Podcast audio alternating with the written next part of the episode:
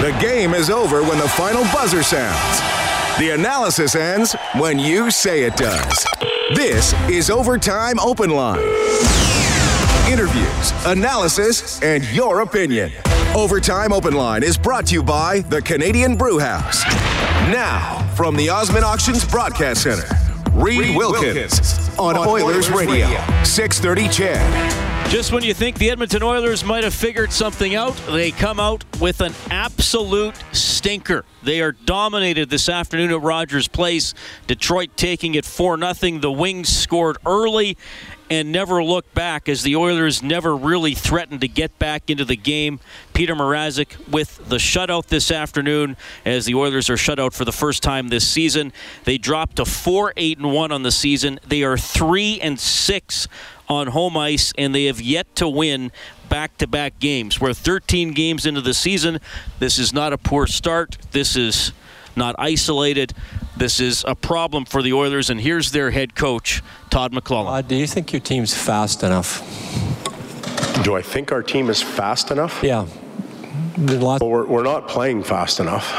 I don't know if that answers your question. We're, um, you know, when you describe fast, you think about Connor flying down the wing and and beating somebody one on one. That's fast, but the the group has to play fast as a whole, and. Uh, we're, we're not quick enough to lose pucks. We don't keep a lot of plays alive in the offensive zone. Um, some of that's actual skating pace. A lot of that's just reading and reacting. Um, and I don't think we defend quick enough. Our penalty kill isn't isn't reacting fast enough. Our power play doesn't react quick enough. There's plays there, and a lot of these open nets that are laying there, we're just a fraction slow on uh, on firing the puck. So yeah, we got to play faster. Todd, what was most disappointing after a couple of games where games seemed to get rounded out a bit? What was most disappointing tonight? Well, the, the end result, um, obviously, but there's a lot that goes into that, and I think you're asking me more about that than the than the score. I didn't think we had a lot of energy. Um, you know, we had uh, some admirable performances uh, by guys that are, are, probably a little further down in the lineup tonight. Thought they played well, but we didn't have a lot of energy. Our bigger bodies didn't move around the rink real well.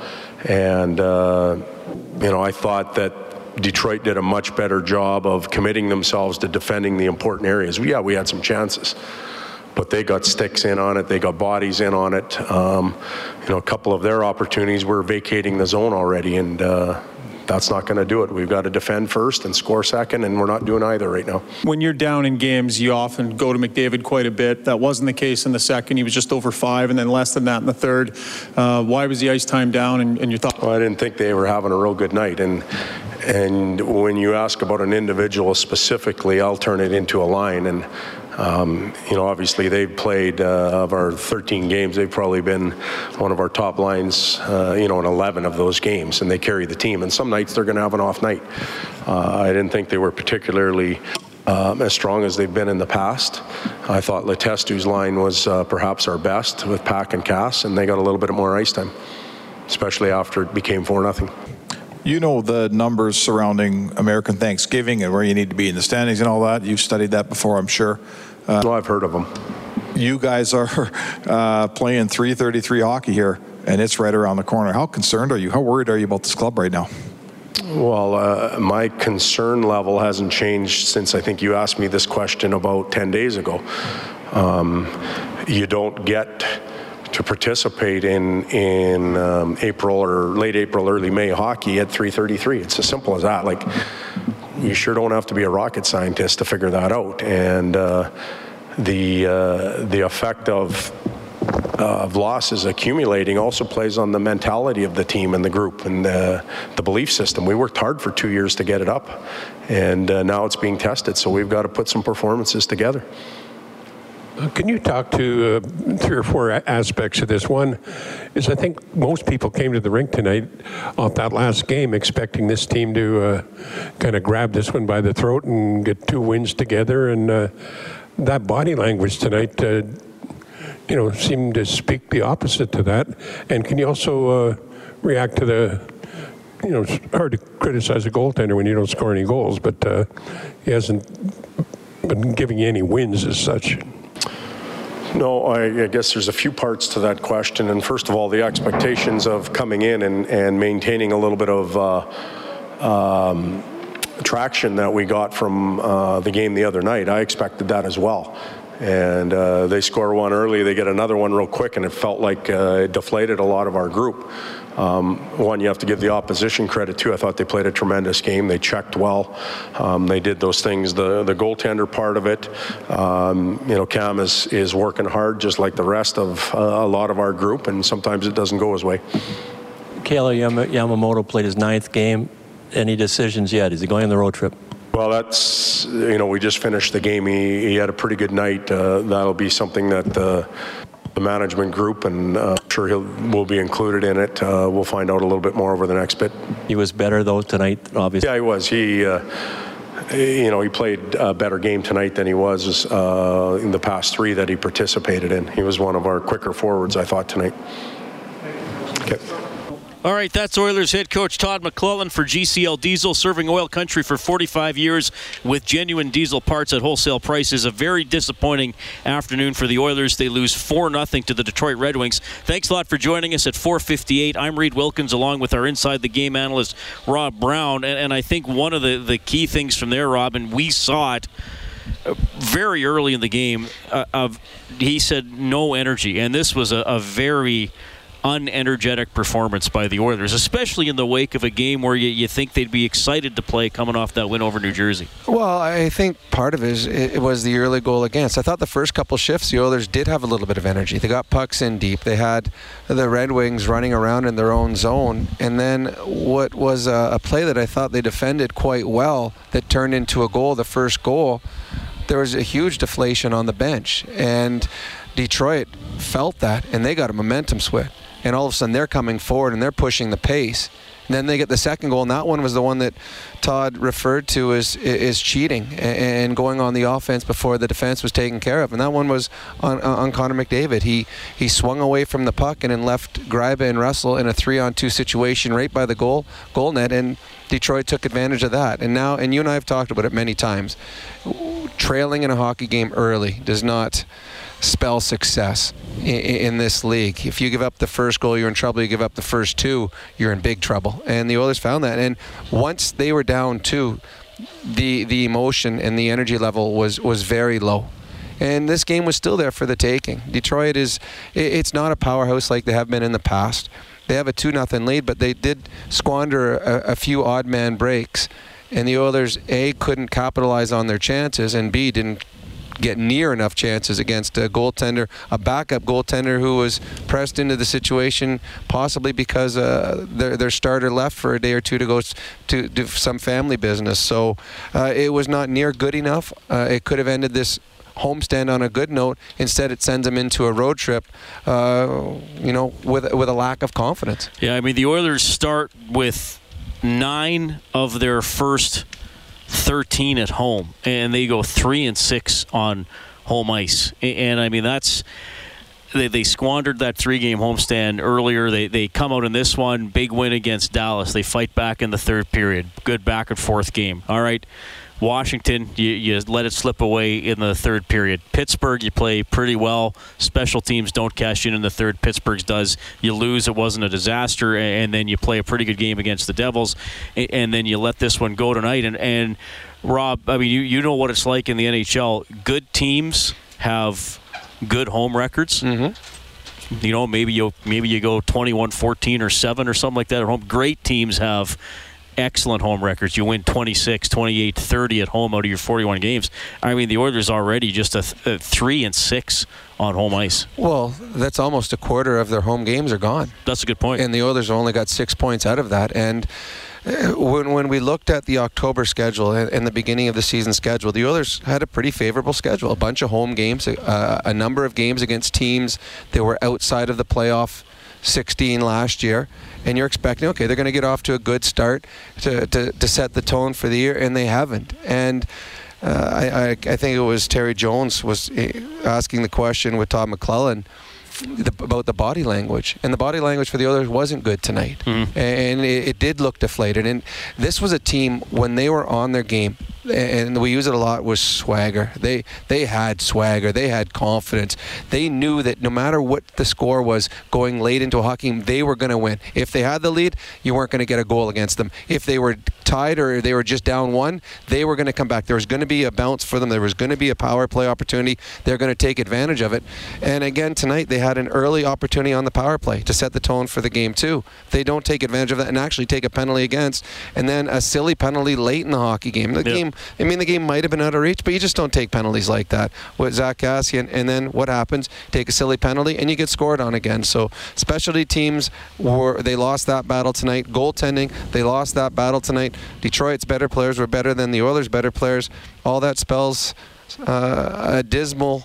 Uh, game for the Oilers to to, to end a, a, a homestand that wasn't that good as well. Four nothing Detroit takes it. The Oilers killed off one of two penalties. Their penalty killing slips even further, 67.4% on the season. They were 0 for 2 on the power play. The power play is 14.6%. So obviously the special teams continue to be a story for all the wrong reasons, and it's uh, it's going to take a lot of work to pull them up. 780-496-0063 is how you can reach us. We'll start off the phone calls with Fred this afternoon. Hi, Fred. Go ahead. Hey, how's it going, boys? You know what? One word for this team right now: discombobulated. They look awful out there, and you know what? They have one good game, but one good game doesn't make a season. What's the stat by American Thanksgiving of teams making the playoffs? yeah, I, yeah, it's like uh, it's like ninety percent or yeah, something like it's that. It's very yeah. rare for a team that's outside the playoff picture at the American Thanksgiving to end up making the playoffs, and the Oilers right now are obviously on the outside looking in. So what has to be done? Power plays awful, penalty kills awful, efforts awful. Uh, we're only a month into the season, and this is already happening. Especially the expectations for this year. You know what? This is, I don't know. I'm dumbfounded at the moment. Like I watched the game today, four nothing. I know Mrazek played good, but it seems like every goalie's having a stellar game against the Oilers so far. They got to get that power play going, or else you're not going anywhere this year. I don't know what they're going to do. They missed Sekera more than I thought they would, but. uh what do you do? Where do you go from here? Yeah, thanks, Fred. Well, I th- that's going to be the big question, and, and I don't. I mean, like I said off the top of the show, this is this is no longer a small sample size. This is no longer a, a bad start to the season. 13 games is a significant chunk of the season. Um, they're going to have to keep working on on the special teams. Um, I mean, the one the, good thing they're they're better now. They're not taking a lot of penalties, so that's that sure. helps their penalty killing. But when they do, I mean, again tonight, it's I mean, the Detroit Red Wings, I don't know where they are in the standings for, for penal, power play. Coming in, they were, I got the note here, coming in, they were tied for 24th, so, so they actually so, weren't that good. So not that great, yet they move the puck around and they get, and, and the, the power play goals that are getting scored against them, I mean, it's one thing if there's a high tip and it's a great play. Sure. But this was uh, Mantha standing in the crease by himself, wide open net. I mean, the, these there's there's breakdowns obviously that are allowing uh, relatively uh, easy goals. Uh, when you're killing a penalty. And, and, the Oilers have certainly got to fix that, especially going on the road trip now. I mean, it, it's much harder playing on the road. Every year you just look at the records, it's harder to win on the road. And they're going on the road right now with a lack of confidence, uh, a, a poor power play, and an awful penalty kill something's got to click for them. Something's got to change, and it's got to. I know that Todd talked about. I know Bob and Jack talked about it too. It's got to come from within their dressing room help isn't on the way. Yeah, I, I think we should we should touch on that. That and I, I know Elliotte Friedman was talking on Bob's show on, on Friday on Oilers Now about get, can you get somebody on the wing? And Elliotte said the GMs and GMs always talk. They're always yep. in touch. There's always there's always rumors that which are probably varying degrees of truth behind all of them. Um, could the Oilers make a trade? Yes. Do I expect it to be a blockbuster? I would doubt it, though we'll get to one, a pretty big one we saw in the NHL this afternoon. I mean, somebody called in and, and, and after the Oilers lost to Pittsburgh and said, well, trade Nugent Hopkins for Max Pacioretty. Well, if you do that, you might be filling one need, but you're creating another hole. So it's, it, it's tough at this time of year. I think when you say from within – Maybe maybe there's a call up. Maybe Jesse Puljujarvi comes up. Maybe you reward Ty Rattie from the minors for scoring four goals in his last two games. I mean, he had a hat trick the other night for the Condors and scored again yesterday. That might be where it starts, just to just to shake something up and put somebody in there with a with a different energy or a different outlook. Because you, you talked about the body language Rob and, and, and Todd was asked about it. We've talked about them not being able to build any sort of positive momentum. I mean, they have had they have had good games, mm-hmm. but one one in a row yeah. isn't even in a row. It's it's not a streak of any kind. So uh, I, I think I know this is probably isn't what people want to hear, but I think they will almost be forced to look internally first. Yeah, I agree. But having a Ty Rattie or a Puljujarvi come up is, is not. Well, I know it's not it's, a major. It's move. not a major move, and it, it, so that's why it's got to come within the dressing room they have right here. I mean, the the, the Lucic has to be better. Uh, their top line has to be better. Even tonight, Nugent Hopkins, Strome. All, I mean, these guys have to be better. So bringing up a, a Rattie, I mean, a little energy boost. Bringing up Puljujarvi, maybe a little bit of uh, offensive flair on, on the wing. But those, if that's the only thing that's causing the Oilers to lose right now, I'm sure that that would have been made earlier. There's bigger problems here right now than having a minor league player come up oh, for sure. and, and fix it. So uh, this team is not playing near as well as it's capable of playing.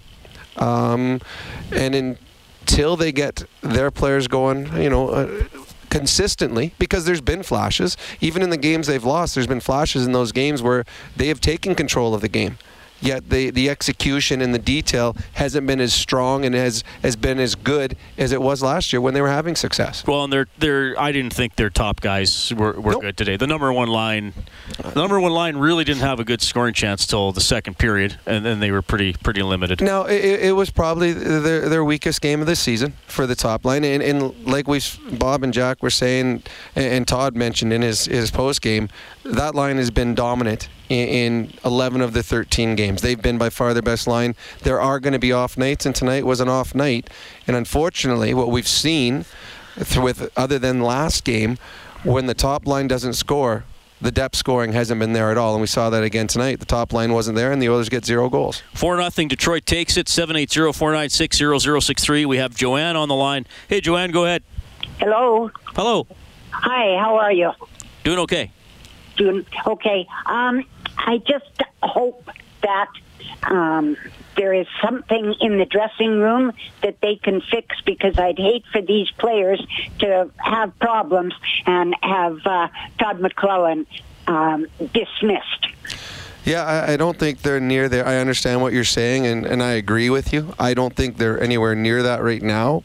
Uh, but I, I do know that this is this right now falls on the leadership in the dressing room and every team goes through adversity at some point, and, and the success of a season uh, usually is how you uh, overcome the adversity, how you come out of the adversity, and become a better and stronger team. And that right now is what the Oilers have to find. They, they didn't face a whole lot of adver- adversity last year, uh, especially as the season progressed, everything seemed to start going well for them. Everything they touched turned to gold. This year they're facing a little more adversity, and, they got to find a way to to rally around it and come out on the other side a better hockey club. So hopefully that's uh, that's what they're going to do in this dressing room. Their leaders are going to stand up, hold each other accountable, and have a, a strong road trip.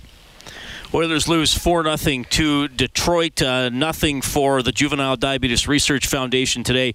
Booster Juice donates $25 every time the Oilers score. Booster Juice, an oasis of freshness in a fast paced world. You can follow the total on the Oilers page on 630ched.com. Rob, uh, I mean, we were talking about handle, uh, you know handling some adversity and some confidence, and a, a, very limited part of the game. The first two or three minutes were okay for the Oilers. Frans Nielsen scores a beauty tip. I oh. mean, that, that shot's going way wide, and he knifes his, his stick out, and that's one of those. If it's if it's on net, if it doesn't hit the goalie, it's it's going in. Yes. So you know, we've talked about it before. Other teams are going to make good plays. Mm-hmm. Sometimes you will just flat out get beaten by by a good play. But what was to me, it wasn't so disappointing that goal was scored. It was disappointing to me as the Oilers kind of quickly quickly wilted after that. I mean, I mean, it's it's not even three and a half minutes into the game. Okay, you got like Todd has said, you got 57 minutes to, to win the game. You don't have to win it in the first period. But that seemed to really rattle them today. I, I agree. And you know, uh, and I'm sitting up in the in the press box or watching, and everything's to our right for the first few minutes of the hockey game. Is is the Red Wings can't figure a way to get the puck out, and every time they did get the puck out, it was just icing it or flipping it out because they couldn't make two passes because the Oilers were quick on them. The forecheck was good, and they got that out, and all of a sudden, it, and it was a beautiful goal. It was a smart play by the defender shooting the puck wide. It was a, a good play by Nielsen getting his stick there, and there's a, a whole bunch of luck that comes into that goal as well. Like, Nielsen could stand there 100 for 100 shots from the point, and 95 of them are going to miss the net, and the other four are going to hit the goalie in the chest. That one goes in. So it was a great play, and the Oilers were in good defensive positioning, so they got scored on without making a mistake yet they did wilt. They they deflated. And what a, a, team that is confident does they're on the bench. Next shift comes out. Let's push forward again, guys. Well, you know what? We we started well. That was just a, a bad break. It was a good goal, but let's push. Uh, they didn't do that, and the Detroit Red Wings rode the wave. And they're like, okay, you know what? This is going to be our night. That was a great goal. And they started pushing, and then they got the next goal, and it was on a, a mental mistake. The Oilers, uh, McDavid gets beat to the net, uh, but the Oilers, Russell and Gryba do a good enough job, and they don't get a shot against. Puck goes behind the net, and McDavid turns and he starts going on offense. He thought that Russell was going to get control of the puck, but the puck was bouncing. And as soon as he did that, now the Oilers are in trouble. It's a three-on-two. No other forward came down to for support, and Nyquist ends up wide open in front of the net and no chance for the Oilers. Now they're down two nothing, and now they're in a big big trouble. And we didn't see that push again from the Edmonton Oilers. There wasn't a time where you thought, you know what, if they get one in this shift here, they're going to go into the intermission down 2 1 and feel good about themselves. They never got that shift, that push.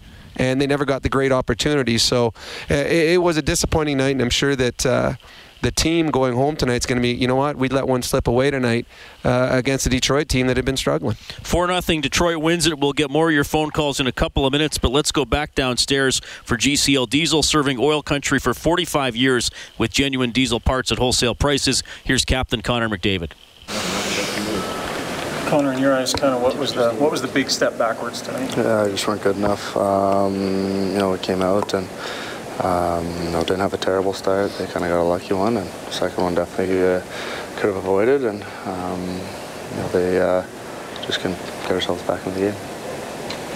Do you guys have the sense that maybe some people outside the room have that, like the season's in real danger of getting away from it for good already? I'm not paying attention to that. It doesn't matter what other people think. It doesn't matter what uh, the media or the fans think. Uh, it just matters how we feel in the room. So do you go into after every game you lose, you still scratching your head thinking, what's happened between last year's playoff and now? Pretty much the same team. Yeah. Um, I don't think there's any head scratching. We just thought it'd have to be better. You sat, uh, you didn't play that much in the third, which is very rare for you in a game trailing. You usually play a lot. A new experience for you. What do you make of it? Um, you know what? I, I uh, I don't really know what to say. Um, you know, we, the game was kind of out of reach, and um, well, obviously you don't like it, but um, it's not very much fun to, to sit on the bench. But um, it's what it is. Feel like there were parts of your game that could have been better tonight, Connor. For sure. Yeah, for sure. Just uh, responsible defensively. That's uh, you know, obviously uh, first and foremost. Okay, thanks. Thank you. Reed that's Connor McDavid. All right, Brendan Ulrich working the Oilers dressing room, and McDavid played 15:55, which is unheard of that he would play that uh, little in a game. But clearly, he wasn't getting out there uh, as much in the in, in, the second half of the game as Detroit storms past the Oilers for nothing. And you know, he's I, I don't mind him. I mean, that's that's true. You can't worry too much about what other people are, are saying but there have to be, as, as you alluded to, Rob, there have to be some solutions from inside the dressing room, whether it's accountability, guys working out of slumps. Because you know, four eight and one is, is you're only ahead of one team in the entire conference, and it took that team almost a month to win a game. That was Arizona. So, uh, I look, we're not going to sit here and proclaim anything done one way or the other, but you can't just kind of keep in these doldrums for much longer.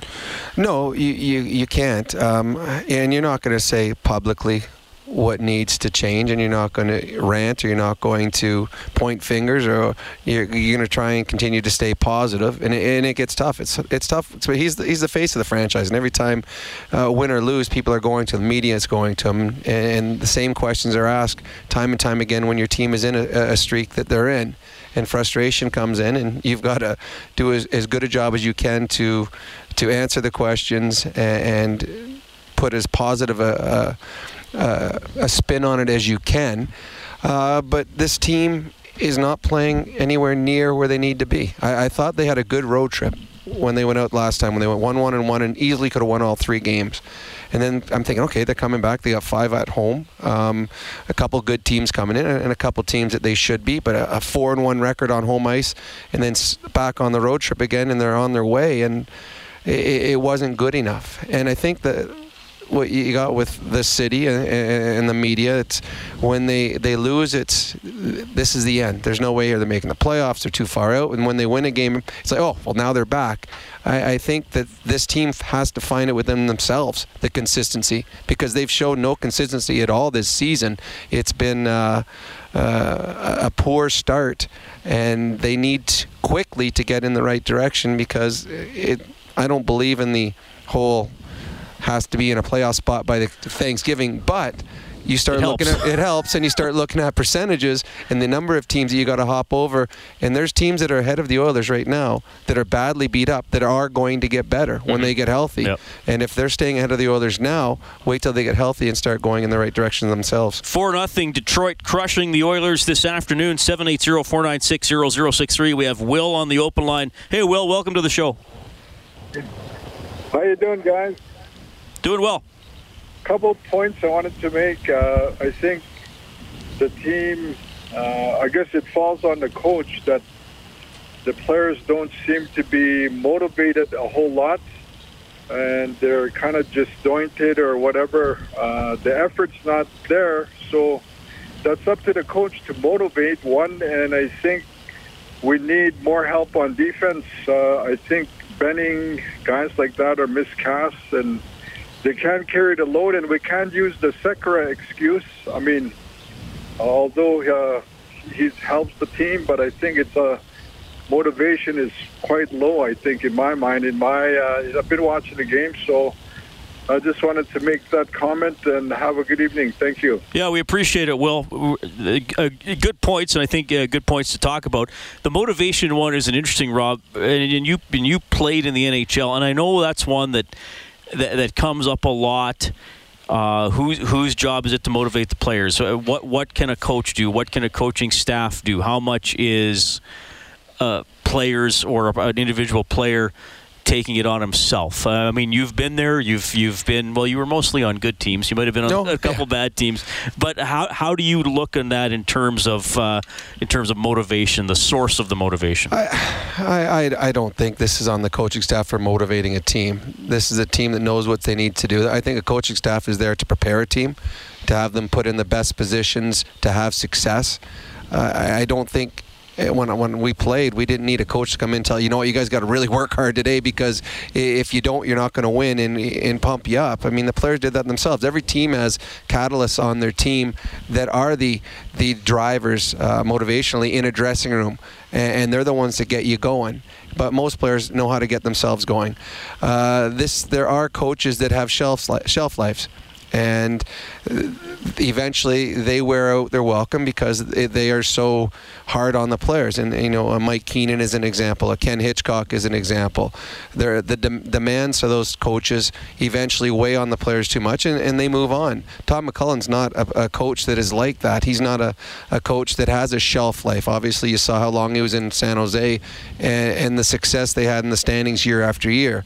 So this one isn't on a coaching staff, and this is the same coaching staff that took them to you know minutes away from from moving on into the semifinals of the National Hockey League playoffs last year. And here we are, 13 games really later. Uh, so I don't think in those 13 games things have changed that much. This is a team that uh, is lacking confidence. I, I do believe it's lacking speed. I think the the loss of Sekera has hurt them. I think that uh, a number of players, in reality, are just underachieving from where they need to be. 4 0. Detroit wins this afternoon. More of your calls, more post game reaction coming up. This is Canadian Brewhouse Overtime Open Line from the Osmond Auctions Broadcast Center. Live from the Osmond Auctions Broadcast Center. This is the Canadian Brewhouse Overtime Open Line on Oilers Radio.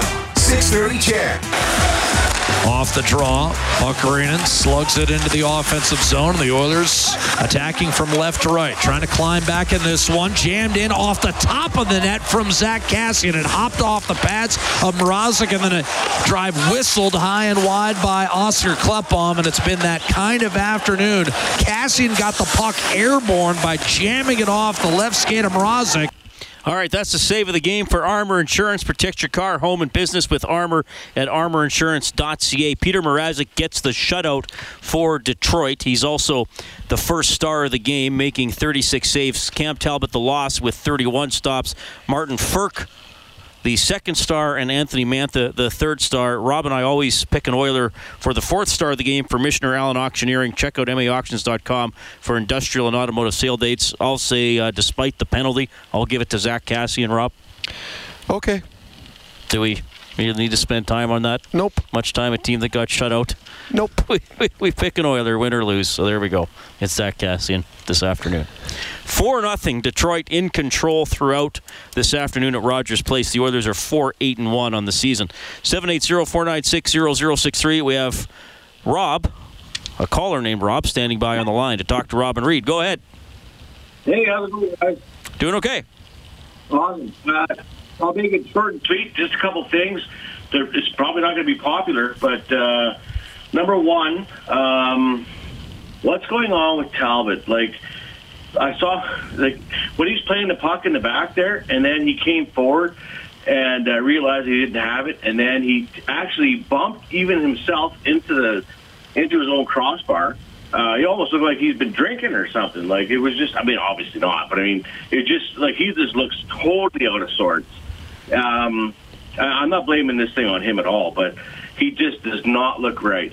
Um, number two, uh, and this is totally not going to be popular, but I really think we need a big shake-up, and it's not about a trade. I, I, I don't, I don't, I'm totally with you guys. I don't, I, don't, I can't see a trade uh, that's going to help us, especially in our predicament and and, and where we're sitting. But um, I, this is what I really think is that if I'm Chiarelli, I'd be like, okay, Todd, um, you need to can, or I don't know, or maybe he does it. But I think the special team guys need to be gone. Like those guys he brought from San Jose need to be gone. There needs to be some sort of message sent to that room, and I think there needs to be a wake up call because there's like it's I don't know what's going on there, but it's not good. And w- like when we see Draisaitl and McDavid um, running around, floating around, like it's something's not right.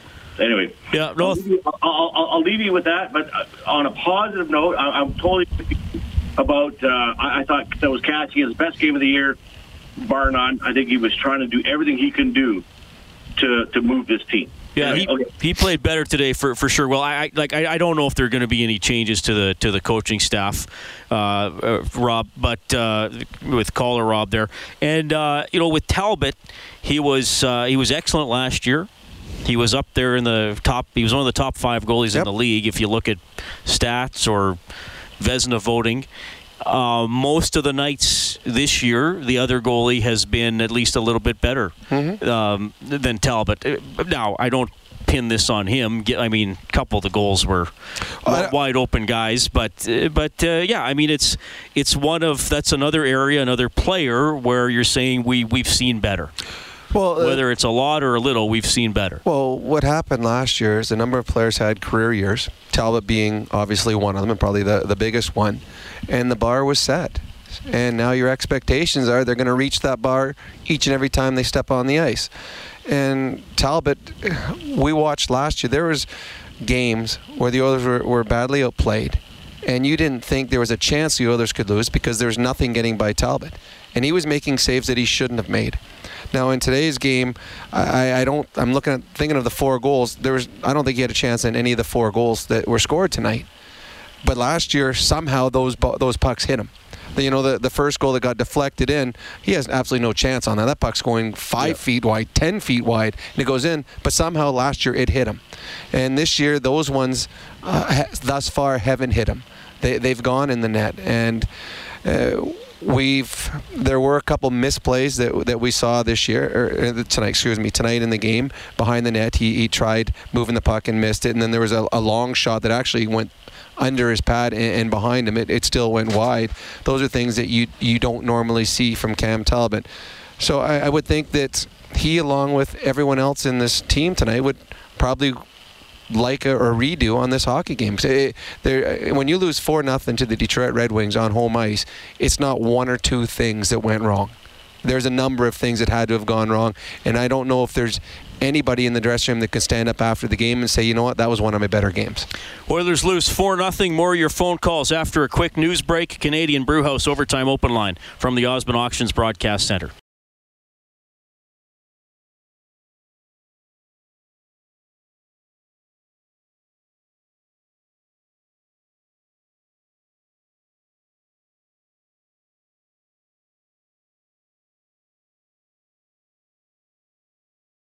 Motive, though, in what's become the deadliest mass shooting in the state's history.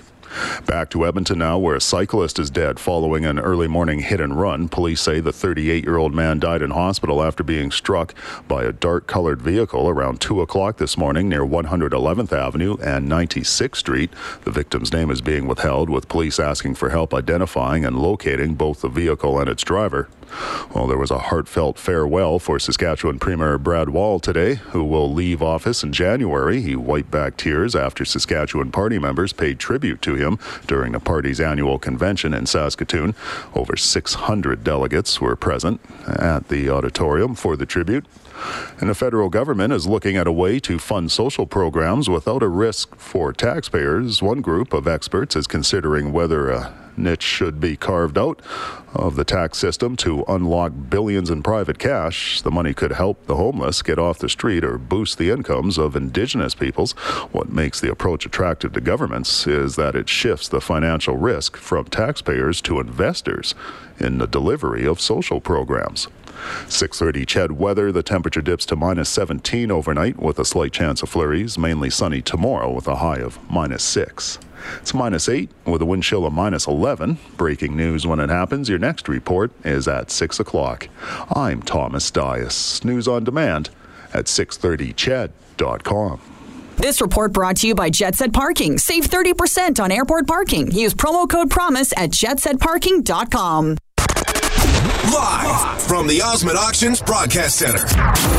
This is the Canadian Brewhouse Overtime Open Line on Oilers Radio. 630 CHED. All right, rough one for the Oilers. They are soundly beaten 4 0 by the Detroit Red Wings. No Japanese Village goal light today. We turn it on on 630ched.com slash Oilers whenever they score five or more in a game, which they did in their two wins on this homestand. Then you can print up a coupon for a free appetizer to Japanese Village. Three locations in Edmonton, downtown, south side, and north side. Just four games in the NHL today as we look at the Advantage Trailer Rentals scoreboard. Nick Leddy, a couple of goals. Jordan Eberle has scored. The Islanders all over the Avalanche 5 1. No score early, Canadiens and Blackhawks. Now, uh, Matt Duchene from the Avalanche leaving that game. He gets traded to Ottawa in a three way deal. The Predators get Kyle Turris and uh, the Avalanche get Andrew Hammond and uh, three draft picks and three prospects as well. And to quickly break that down, we bring on Oilers now host and uh, Oilers analyst on 6:30 CHED, Bob Stauffer. Bob, thanks for coming on. I mean, the Duchene trade has been uh, speculated on for a long time. Finally happens this afternoon. Yeah, absolutely. All right, so Turris gets a six-year extension. Duchene's got two years left in his deal. There's no way Pierre Dorion doesn't do that deal if he doesn't think he can get him extended.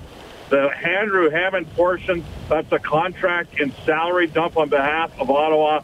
That would have increased uh, what Ottawa had to give up in terms of the uh, first and third, plus Bowers, who's a former first rounder, and then the two prospects from Nashville plus the second.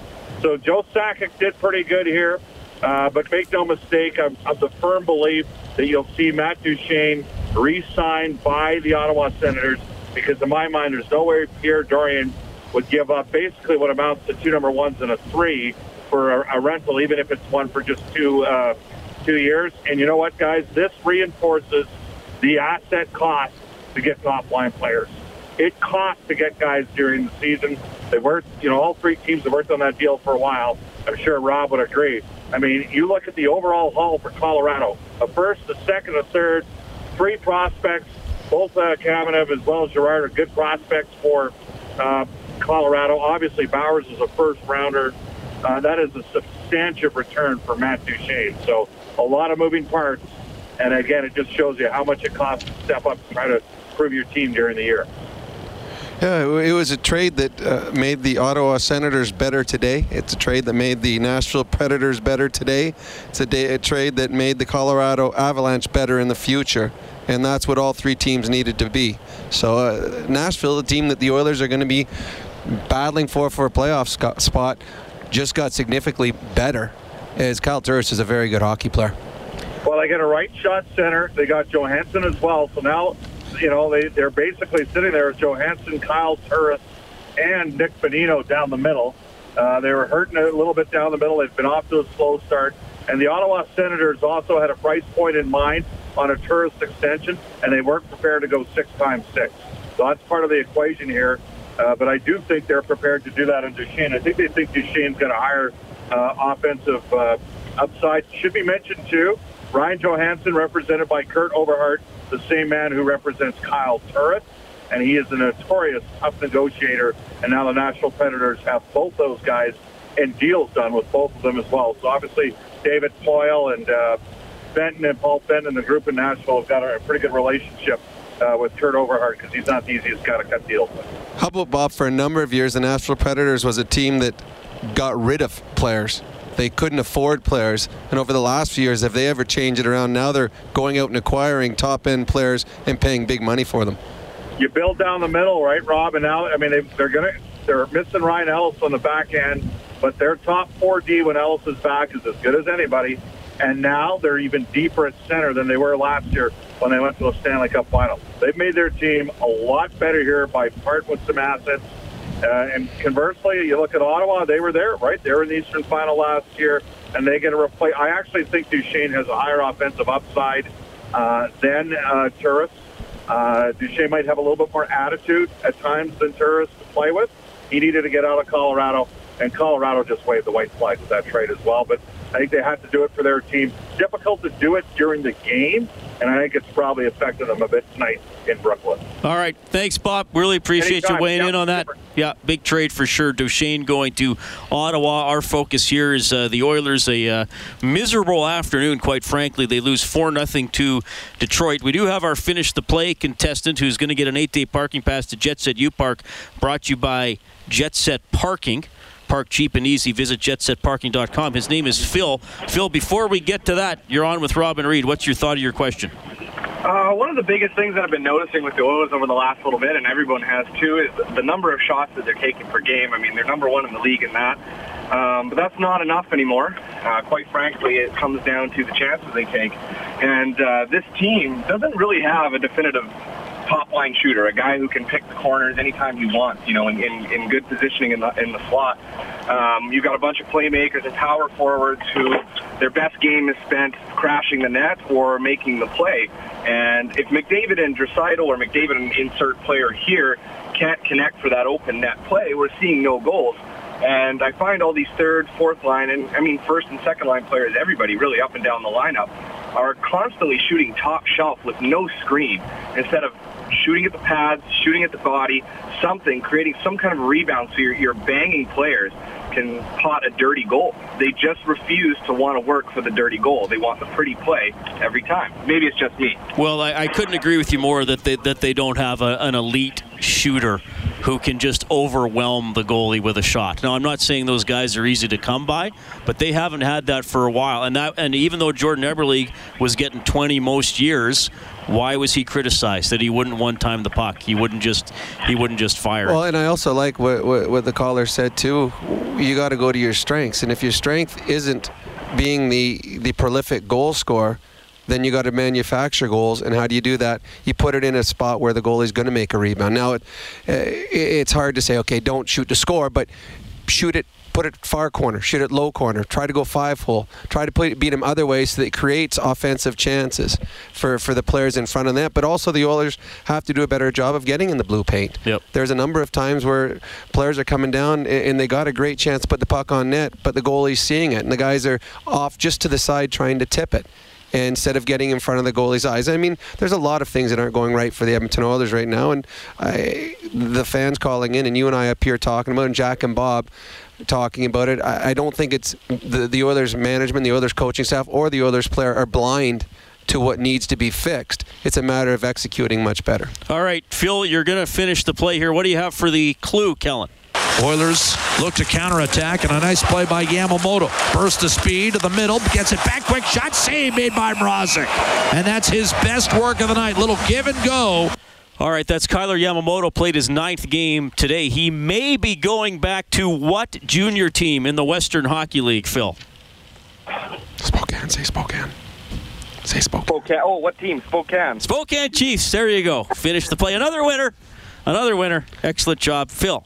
Before we go back to the phone lines, the Detroit wins at 4 0. Their coach is Jeff Blashill. I was happy with our start. Um, that's the way we want to play hockey. I thought we got a little sloppy in the second, uh, uh, turning some pucks over, so we got to make sure we manage the puck. And then I thought in the third we did a pretty good job. Jeff, Frans kind of said this could be a building block game in terms of you guys demonstrated how well you can play and getting pucks deep and limiting mistakes and such. Mm-hmm. Yeah, you know, it's something we've we've been continually working on. I think we've uh, been continually building. Um, our guys have done a good job of uh, uh, understanding that we got to keep getting better every day. And I think you know how we need to play. I think our guys are bought into it. It's just a matter of you know kind of executing it on a, on a on a nightly basis. So we'll have another good challenge for us tomorrow. Gustav Nyquist, do you expect him tomorrow or? Is he? I I would say right now it's day to day. I did not check with Pete to see the availability of tomorrow yet. Um, I, I, just found out he wasn't coming back, so I don't think it's a long term thing, but but he might not be available tomorrow. Just the Peters effort too. After not having played in a couple weeks like that, really showed something tonight. I thought he was excellent. Um, he made some saves point blank on Connor McDavid. Um, we all know how good he is. Uh, Peters put tons of work in, both in the summer and in the moments when he hasn't been playing here in the, in the last bit. He's put tons of work in. He's improved his technique.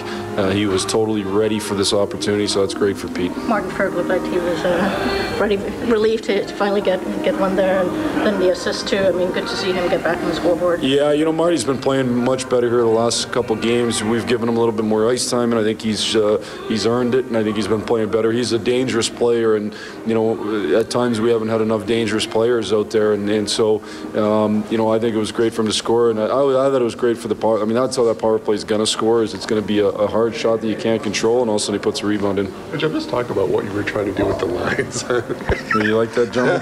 um, well, we had a plan going in uh, to try to just figure out who they were going to match uh, McDavid against, and then have certain guys out there. And, and Glennie was going to be a part of whatever line that they were going to try to match against, and uh, um, you know, and so uh, it, it, it kind of worked out in the first. Then he kind of went to a different match in the second. We kind of had to adjust, and then and then you, you also have 11 forwards, so then you got a lot of juggling to do at that point. So, but I thought all the guys that were out there against Connor did a real good job. Whether and it was a numerous guys. It could have been a number of guys, and I thought they did a good job.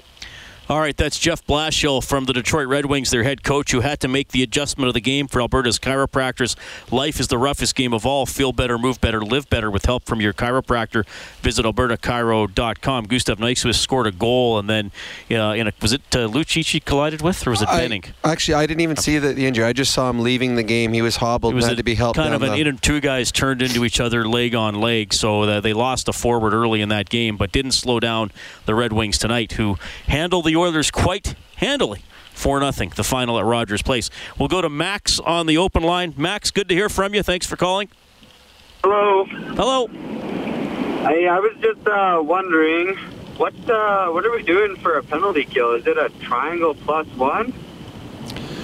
Um, honestly, I, I, I don't know. I mean, there hasn't been enough penalties lately to, to really get a real good gauge of what the Oilers are doing. They're they're not taking many penalties. Unfortunately, the, the few that they take, they've been beat up on. Uh, I, I think they're they're trying to be aggressive.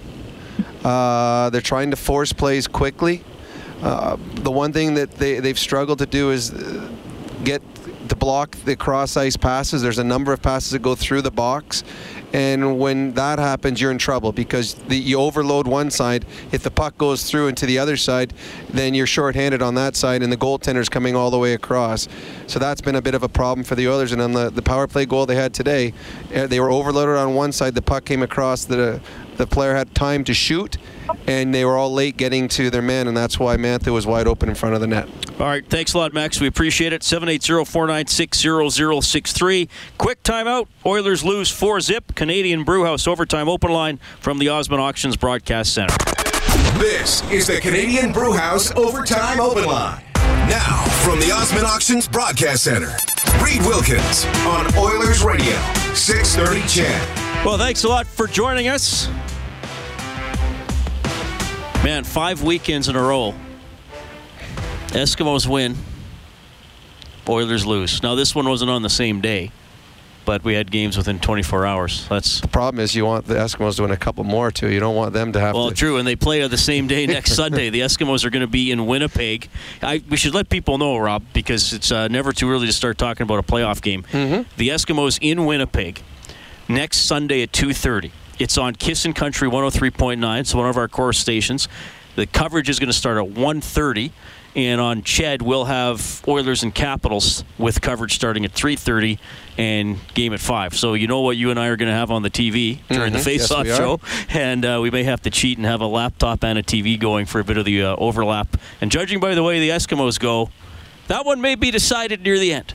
They usually are with them, and uh, they're playing well. They're playing well right now. So, hopefully, this is uh, one of uh, a few playoff games that we're going to see this this winter here or fall with the, the Edmonton Eskimos. Yeah, Reilly's been uh, playing well, and adding C.J. Gable at running back has, has really helped. And they're and they're getting healthier. I mean, you try not to t- talk too much about the injuries, but they had so many guys hurt. You know, it was it was tough to keep going. Now guys are, are coming back, so hopefully they're able to to get it done in Winnipeg, and then they would move on to play Calgary. As for the Oilers, it's been tough. They are four eight and one. Let's hear from Milan Lucic. What was most disappointing about that performance for you guys tonight? Well, I think uh, you have an opportunity to, to keep things going in the right direction after uh, an effort and a win like last game, and it doesn't happen. So it's just, you know, it just sucks that we have to start all over again. Um, you know, a chance to finish off a homestand in the right way before we go on the road, kind of feeling good about ourselves, and um, just, like you said, it's just disappointing to to come out uh, of a game like this. This trip coming up, is it possible to overstate the importance of it with you guys uh, in the situation that you're in? For sure. I mean, I mean, it's on all of us the the hole that we've dug ourselves, and um, eventually you gotta start doing something about it and kind of stop stop feeling sorry for yourselves. And I think it comes down to the players taking over, like we did last year, and uh, you know, playing the way that we can. And when we uh, that's that's what it's to take for it to turn around. Read that small Lucic. All right, thanks, Brendan Milan Lucic, commenting in the Oilers dressing room, and this this is going to be tough, Rob. This is going to be a long haul for, for the Oilers to, to get out of this, to, to try to push back towards better positioning in the standings. And I, I feel like uh, the, the playoffs are the ultimate goal, and you and you hope Mhm. they're going to get back. But I feel like let's not talk about playoffs. Let's not talk about 500. They got to win two games in a row. I mean, to me, talking about playoffs is like talking about writing a novel when your kid just has only learned to print the letter A. I mean, they, they the Oilers got to write A and B before we can talk about anything else. I thought you were going to go into that Jim Mora rant right there. Playoffs. Well, talking I may, about I may, I may someday. Who knows? Uh, well, right now they got to find a way to win one. Well, good point, yeah. They're, they're starting over. I, that's why I thought this was a, an important game tonight. You know, finish off the, the homestand on a good note. Get a couple games in a row wins. You feel confident about yourself. Then you go into this road trip uh, a little less stressed. Instead, they come off a, a losing homestand.